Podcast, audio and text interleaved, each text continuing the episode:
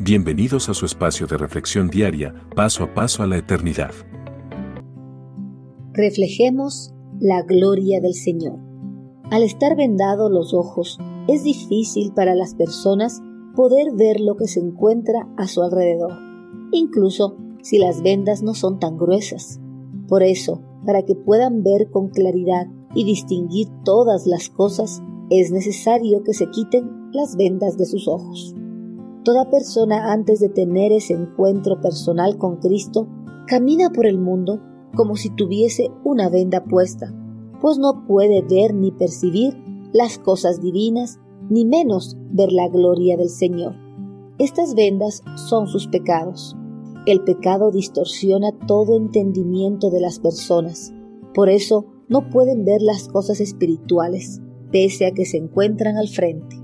Pero una vez que las personas aceptan a Cristo, sus vendas son quitadas y poco a poco pueden empezar a ver y percibir las cosas espirituales del reino de los cielos.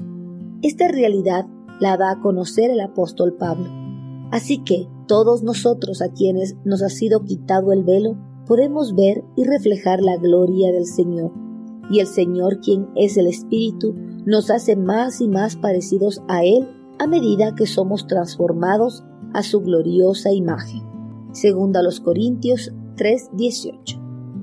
Una vez que la persona acepta a Jesucristo en su corazón, las vendas que nublaban su entendimiento de las cosas divinas son quitadas, razón por la cual poco a poco puede empezar a ver y percibir la gloria que irradia de la presencia del Señor.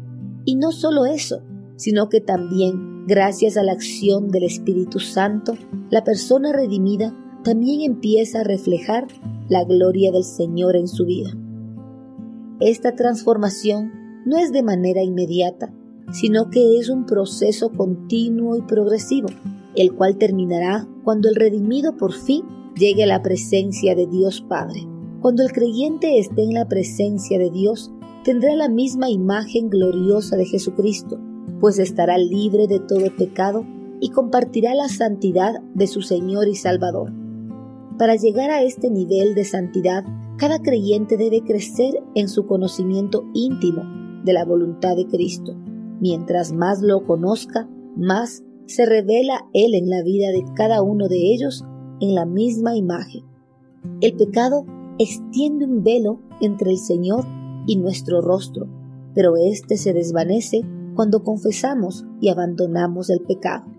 Sin el pecado que estorbe nuestro entendimiento, podemos ver en la palabra de Dios la perfecta gloria del Señor, es decir, su excelencia moral y santidad. Por eso, a medida que contemplemos la gloria y la majestad de nuestro Señor sin ninguna clase de velo o venda que estorbe nuestro entendimiento, seremos transformados todo el tiempo en la semejanza a nuestro amado Redentor.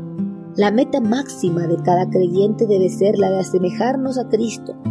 Y si no nos enfocamos de manera continua por lograr esta meta, el Espíritu Santo con su poder nos va a transformar cada vez más a la imagen y semejanza de nuestro Señor.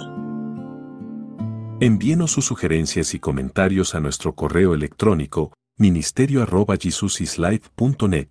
Este programa es una producción de Jesus is